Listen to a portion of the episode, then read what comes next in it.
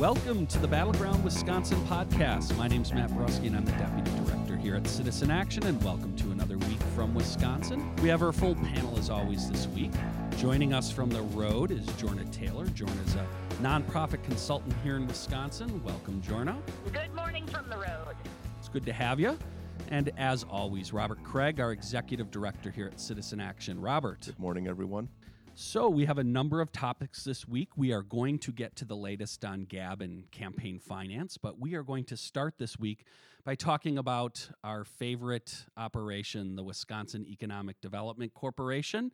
And as our listeners know, we think this thing is a completely failed and discredited structure, and we ought to be closing it and looking at uh, opening up a public agency. So we have been talking a lot about this, and it's back in the news this week with the information that $2 million was given to John Deere in order to help facilitate the moving of 100 jobs in Janesville to create 80 jobs in Horicon. And so we have a special guest this week uh, to talk a little bit more about that. That is Representative Deborah Kolste. Deborah represents the Janesville area. Deborah, thanks for joining us today. Well, thank you very much, Matt, for having me on. Um, this is so vital to Janesville, a topic that the whole state needs to address. But when you talk about a failed agency, they certainly failed Janesville and Rock County. So, tell us a little bit more about what happened and what uh, what you guys did this week to try to push back against this. Janesville Gazette, through their own investigation, found out that WEDC had given John Deere $2 million and there was going to be a loss of 100 jobs in Janesville, and they were for the production of 80 jobs in Horicon. Actually, it seemed unbelievable to us. And um, so we just wrote a letter and, and, demanded to know why they would take jobs away from Wisconsin communities and um, participate in these kind of shenanigans. Janesville has had a very hard time with the you know idling of um, GM, and now we just learned this week that it will be a closed plant now. I, I guess that gives us an opportunity to try to find someone to take over that space, but it, it's been a hard time for this community. And what's most frustrating is that I got the press release from WEDC, and they had they knew and had the ability to get Rebecca Kleefisch there and have Majority Leader Fitzgerald on board to talk about what a great organization are, they are, and they didn't take the time to call any officials within our county um, economic development, uh, any of the legislators. I, I mean, I, I just find it absurd they would get a positive comment from Fitzgerald. I mean, once again, it's proving that you know they're kowtowing to a certain echelon of people, and um, in this case, Rock County got left out. So let me see if I've got the math right on here. You know, it wasn't my major in college. I was poli sci, so forgive me. But we gave. These are nice round numbers, so. Yeah, so we got two million dollars to move a hundred jobs, but actually only moved eighty, and we paid for that with our taxpayer dollars from one Wisconsin community to another. Correct. Um, this doesn't the, make any sense to me. You know, a letter they wrote back to us said, "Oh, really? We gave the tax credits for the investment, but in their press release it said to create 80 full-time jobs, and never in their in their press release did they say, "Oh, by the way, we'll be losing 100 jobs for this creation of 80 jobs." So the typical WEDC bait and switch, pull the wool over the taxpayer eyes, and then Governor Walker can job creation because look at all these great jobs that we've put to this community over here. Right you know, just reading their press release, it's just an aggravation. I mean, besides being maddening, it's it's an aggravation that we can pull together Rebecca Kleefisch and have a big photo op, and Scott Fitzgerald can make a comment, but nobody that's actually losing the jobs gets notified at all. It is frustrating. So, Representative, this is uh, Robert Kraig. One thing uh, we think this illustrates, now let's get your comment on this We've been saying for a while that the problem with WEDC is not just incompetence or administrative problems or lack of competent personnel at the top and turnover, all of those issues. It's fund- a fundamental philosophy. Uh, rather than seeing themselves as trying to maximize opportunity for Wisconsin workers, they actually see their role as to help well connected corporations. And so their goal here is to help John Deere And it doesn't matter, they're willing to use our money. It doesn't matter if there's a net loss in jobs. In fact, they have opposed, the, head, the new head of WEDC, David Ahrens, has opposed having a requirement that there be a net increase in jobs whenever WEDC gives money to a company for job creation on the grounds it would discourage modernization. So the problem is when modernization means fewer jobs, that's not a public interest. So I'm not saying that John Deere shouldn't be eligible for public support, but they should only get it when they actually expand opportunity for workers. And I couldn't agree more. I mean, um, this is one of those obvious cases, you know, when they said, well, they're spending um, X amount of dollars and therefore we should give them help. Well, I, I'm going to assume those dollars need to be expended for the company to do whatever they need to do. Um, what we should be interested in is who's going who's going to benefit from here, who's going to get jobs, how's it going to stimulate our economy through salary and wages. Um, and I I don't think these credits uh, do that. So. Yeah, we see this as again more just sort of job poaching, right? Whether whether it's forcing one city to compete with another or a state to compete against another state, we don't see this as really, as Robert said, adding any real economic opportunity. Well, except uh, the state oh, I agree. poaching in, jobs from one in, part of the their, state for another. Re- I'm sorry, Robert. Yeah, go in ahead. their reply to us, they said they don't play favoritism. Favoritism, and they don't want to, you know, encourage one district over another. But I got to tell you, it causes me concern when the Republicans show up for the photo op in the statements, and nobody here was notified. Um, somebody's playing favoritism. No representative you're absolutely right to be concerned. I, I, don't know if you're aware but we did research on WEDC and where its uh, where its uh, money had gone in terms of job creation and where the jobs were created. And we found that there was 86% uh, more jobs created in Republican districts as opposed to Democratic districts. Yeah, and that varies, but it was Republican Senate districts. And, and I remember year. seeing that data. Yeah, so we're we're concerned about that. Just the disrespect for our community not to involve anybody or let anybody know. Um, that, that causes, I mean, that's just not right. We think when they close WEDC, and it will be closed one day, that needs to be replaced with a fully accountable public agency whose only goal is to expand economic opportunity for Wisconsinites. And if corporations can do things and we can enable it that lead to that goal, then that's great. But if not, the state has no business choosing one business or one company over another or helping a John Deere and not helping the, the tens of thousands of small businesses across the state unless there is some compelling re- public interest and reason, and that would be more opportunity for Wisconsin workers. Oh, um, one of my bills, you know, we, we did a tax credit portability bill um, last session, and I was curious. I, re- I assume the reason we needed portability is because you know they weren't being used appropriately or um, you know so my I wrote actually wrote a bill to say we needed to help entrepreneurs because we're we're last in the area on entrepreneur growth and um, I, I think we need to do help more to help small businesses because we know that small businesses are the ones that um, create the majority of jobs in our state and I think we're not doing enough to help them. And you're right. I think I think we've skewed this to um, some of the bigger uh, operators and, and, and not holding them accountable for what they're going to do to help the state. And Representative, you're co-author of the bill that would also say that if a company outsources when taking money from WEDC, it's ineligible for five years because we're also right. not only moving jobs around the state, we're actually supporting companies that are sending more jobs out of the state or even overseas than than jobs they're creating here. You know, I'm also on the Public Benefits Committee, and it's their comments are always about accountability, accountability, accountability to the public for you know inadvertent errors and very small amounts of money. Um, and here there seems to be a, a dearth of concern about accountability when it comes to huge sums of money. So you mentioned that um, you heard back from WEDC. Could you tell us a little bit more? What I mean, what was their response? What did they say in particular to, well, beyond just uh, the policy, but the lack of even reaching out to the folks from Janesville, the leaders, or anything? Any any you know, response?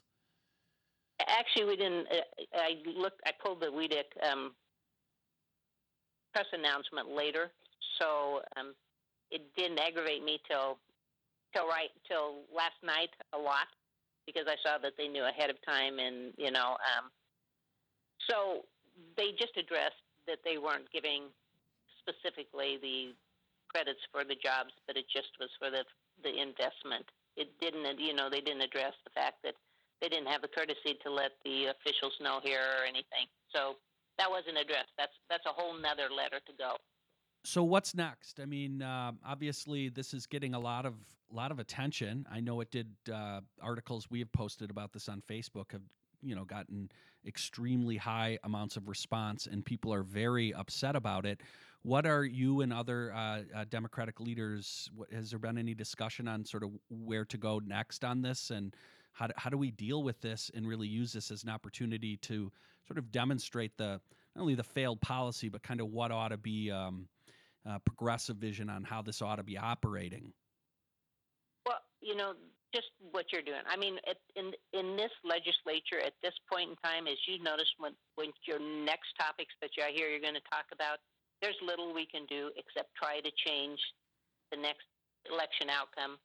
Um, some of this stuff just has to cease and desist, and there's no way we get to do that until we change the election and who's in office. So I, you know, we I guess we'll just keep posting and and and writing letters and articles and and hope that it, it garners more traction from from the public. We don't want an agency that caters to who's in power and gives away our tax dollars to those that are in power. I mean, that's just something the public should not want, whoever is in charge. So um, I guess the strategy is just keep pounding away. Well, we want to thank you for playing a leadership role on, on this issue and making sure that the word got out. Uh, obviously, we feel very terrible for what's happening to Janesville, um, but we we agree with you. We're well, we're about a year away from from a major election, and um, we need to keep our eyes on that prize and, and stay focused on making sure we educate the public about what's going on. And we're going to continue to do that with WEDC, and we want to thank you for for for leading in this area and other areas, particularly as Robert mentioned, some of the other outsourcing issues. So thank you very much. Right. You'll have an exciting conversation with your next couple um, campaign finance and GAB. So oh. have fun on that topic. Yeah. Well, thank you very much, Representative, and uh, thanks for joining us today. Thank you very much. Bye bye now. Bye. Obviously, it's great to have Representative Kolste sort of there to lead the fight. She makes a really good point, right? This is we're about to we're going to switch topics here to the GAB and campaign finance bills and and and what an uphill battle it is. One year away, that that election certainly when when you deal with with these kinds of issues, you can definitely see the importance of it. So, but with that, let's um let's talk about the latest that's happening with the legislation around the Government Accountability Board and, and campaign finance. Um, the news this week has been, I guess, in relative speaking, positive in that there's been a tremendous pushback and outreach by regular people like yourselves. I know Citizen Action and a number of other organizations we work with, the League of Women Voters, a whole bunch of groups, Common Cause, Wisconsin Democracy Campaign, uh, you know, We Are Wisconsin. Lots of different groups have been calling, having calling their members, particularly in these targeted Senate districts, and encouraging them to call their senators about this bill, and we seem to have had success. We think there could be as many as five senators who are in opposition to either the GAB bill and uh, or the campaign finance bill. And before I throw it open to the panel's thoughts, I'd like to be a little bit clear about what the three major areas are where we think there's um, some upset among some of these Republican senators. One is basically the GAB bill the judges, right? Getting getting rid of the judges. There's uh, the the nonpartisan judges. So there are a number of senators who are upset about that. The other is doubling the limits that you can contribute to a candidate. And the third issue that seems to have real contention is around the coordination uh, between candidates and issue groups, which we've talked about. So there's a number of fronts. It ain't just one. And um, we are now seeing Americans for Corporate Prosperity push back with uh, calls in. Robert, I know uh, you had the chance yesterday to take a look at the fine uh, image that they're using uh, to to generate calls uh, that seems to be mocking or aping Soviet propaganda, and quite frankly, um, the actual facts are probably worse than Soviet propaganda. Give us. Give us an update on, on on this. Well, these are leading questions. Matt brought this to my attention. Uh, but GAB is generating calls with bizarre kind of digital ads that claim that GAB uh, you know breaks down doors and does raids and and silences people and during their investigations.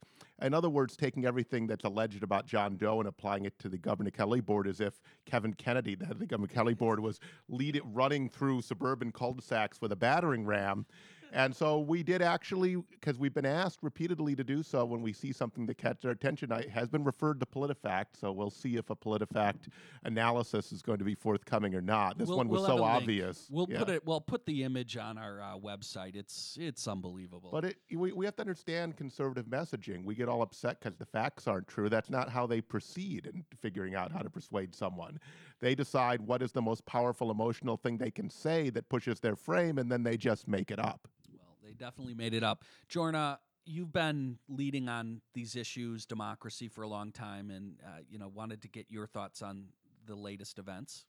I got to be honest. Um, I'm a little bit surprised that there's some doubt among the Senate. I really kind of felt like they would lockstep, hurry and pass this one down the road. So it gives me some hope, and I really want to thank the organizations that have been putting the pressure on, and that this is coming from everyday citizens you know, part of it is is almost laughable. The part about coordination between independent expenditures and candidates, because that's what the right has been doing for oh, you know, as long as I can remember. They just don't call it that. So I guess we're just going to legalize it eventually here in Wisconsin.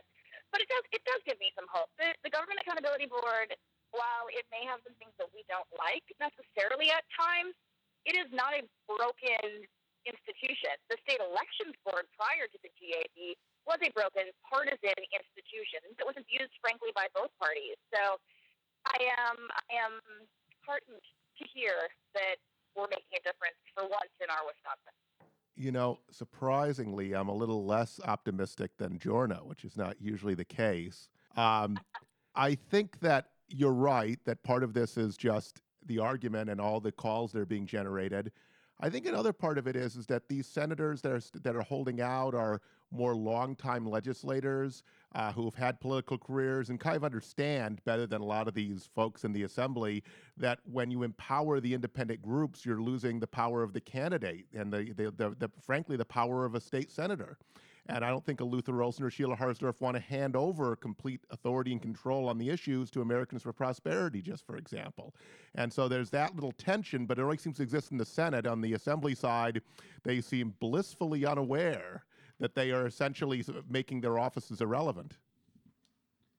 I, I think one of the things that we don't talk about quite as much is this whole raising the cap on the individual contribution limit, which really combined with the power to coordinate with independent expenditures makes our candidates even more wholly owned subsidiaries of special interests. I mean, if the wealthiest donors can just increase their influence and increase their need to control WEDC dollars and things like that, you know, what kind of Wisconsin is this going to be? And I think that goes back to your point, Robert, that, that some of those senators are indeed taking a second look at that.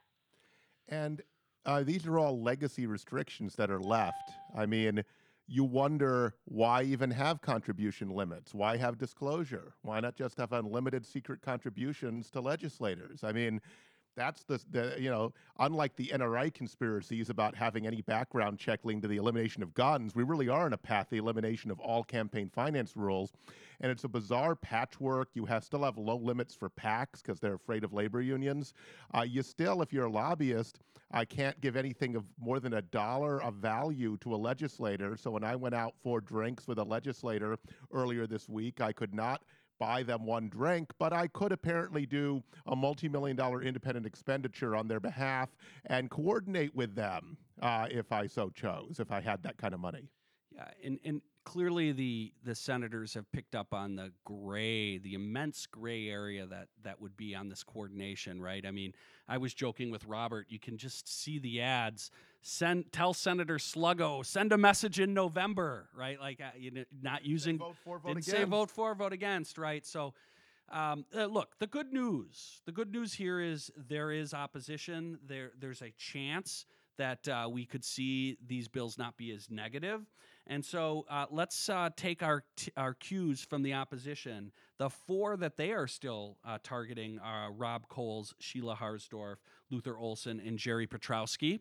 So I could assume that they have very good information that those are the four that are the most squeaky. So really want to encourage folks to call those four, but please call your state senator. We'll have the 1-800 number and other links so how you can contact your your state senator. Do that immediately, Robert. And I have a goal for progressives across the state.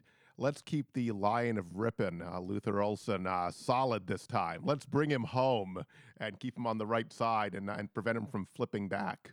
So, with that, we are going to switch topics. We want to talk a little bit about a new piece of legislation that has been getting some media attention this week that Republicans are pushing. It's, of course, a wonderful piece of legislation. I say that sarcastically. Um, this is around a new piece of legislation that would restrict, greatly restrict the ability of school districts to raise revenue to do things like add building, you know, help improve the quality of the school uh, through referendum. And uh, so, in order to help us have this conversation, we have we have a special guest. That is Tamarine Cornelius. She is an analyst with Wisconsin Council on Children and Families. Thanks for joining us today. Sure thing. So, this week, you guys released some data that help provide some really good information as to why this piece of legislation is so terrible for public schools. Why don't you tell our listeners a little bit about the information you released related to this? Okay. Well, when uh, school districts want to borrow money or to lift the spending caps that the state has placed on school districts, they can send a referendum to voters to ask for their approval for for new resources. But a proposal that lawmakers are advancing would restrict when districts could do that. So this proposal would prohibit school districts from sending a referendum to voters for a period of two years after a referendum was rejected by voters. So if a referendum went to voters and voters turned it down, then school districts would not be able to send another referendum to voters for a period of two years, even if the second one had nothing to do with the first one.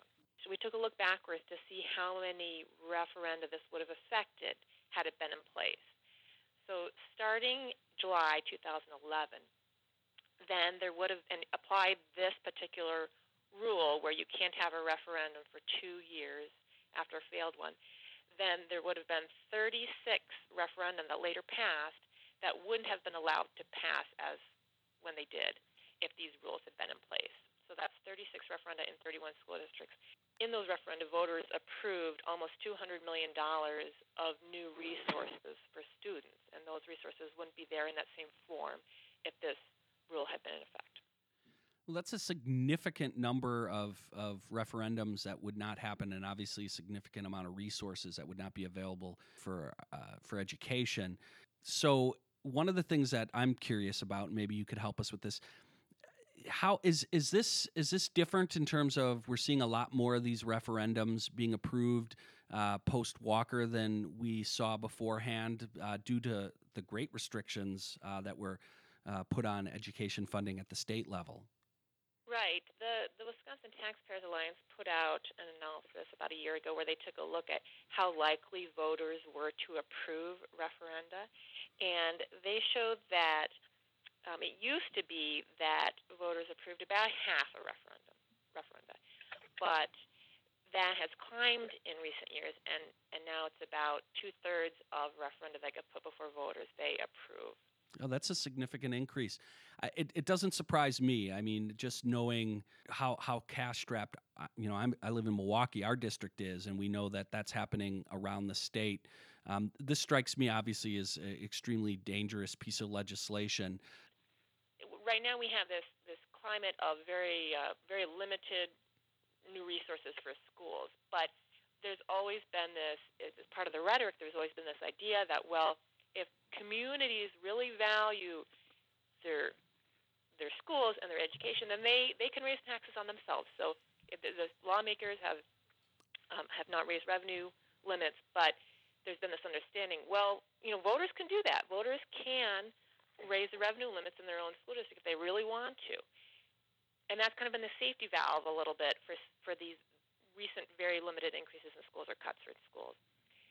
But the oh. proposal would be taking away that sort of safety valve, because, or we would be reducing it, I should say, because there'd be this period after a failed referendum where school districts wouldn't be allowed to, to put another proposal before voters. Well, this is Jorna. Thanks so much for being with us today. I want to call this exactly what it is, and it's another form of the attacks on public schools that we have seen from Republicans time and time and time again here in Wisconsin, and their promotion of an alternative system through, you know, choice and charter schools is what this will inevitably lead to, in my opinion. So let's not beat around the bush and call it anything other than just a blatant attack on local control of our public school systems. And we've definitely seen a lot of that. So, well, oh, Robert has a question. I would no, no. I would just concur that it seems that the folks who are pushing this like the results of democracy unless it doesn't turn out as they like, in which case uh, they're going to speak for a minority of voters in these districts rather than giving the people the right to decide. So this is very problematic. So Jordan is absolutely right about the continuing attack on education funding that's going on, but it's also an attack on democracy. You get a sense reading the articles that they're upset about the minority of voters who were against the referendum, uh, even though they lost the vote. Now they're going to override the, the local voters through action of their, of their legislators. Well, I want to thank you for joining us today to provide this information. And uh, obviously, we think the Wisconsin Council of Children and Families is a critically important organization and providing this kind of timely data that really helps us better understand the policy implications that are being put forward.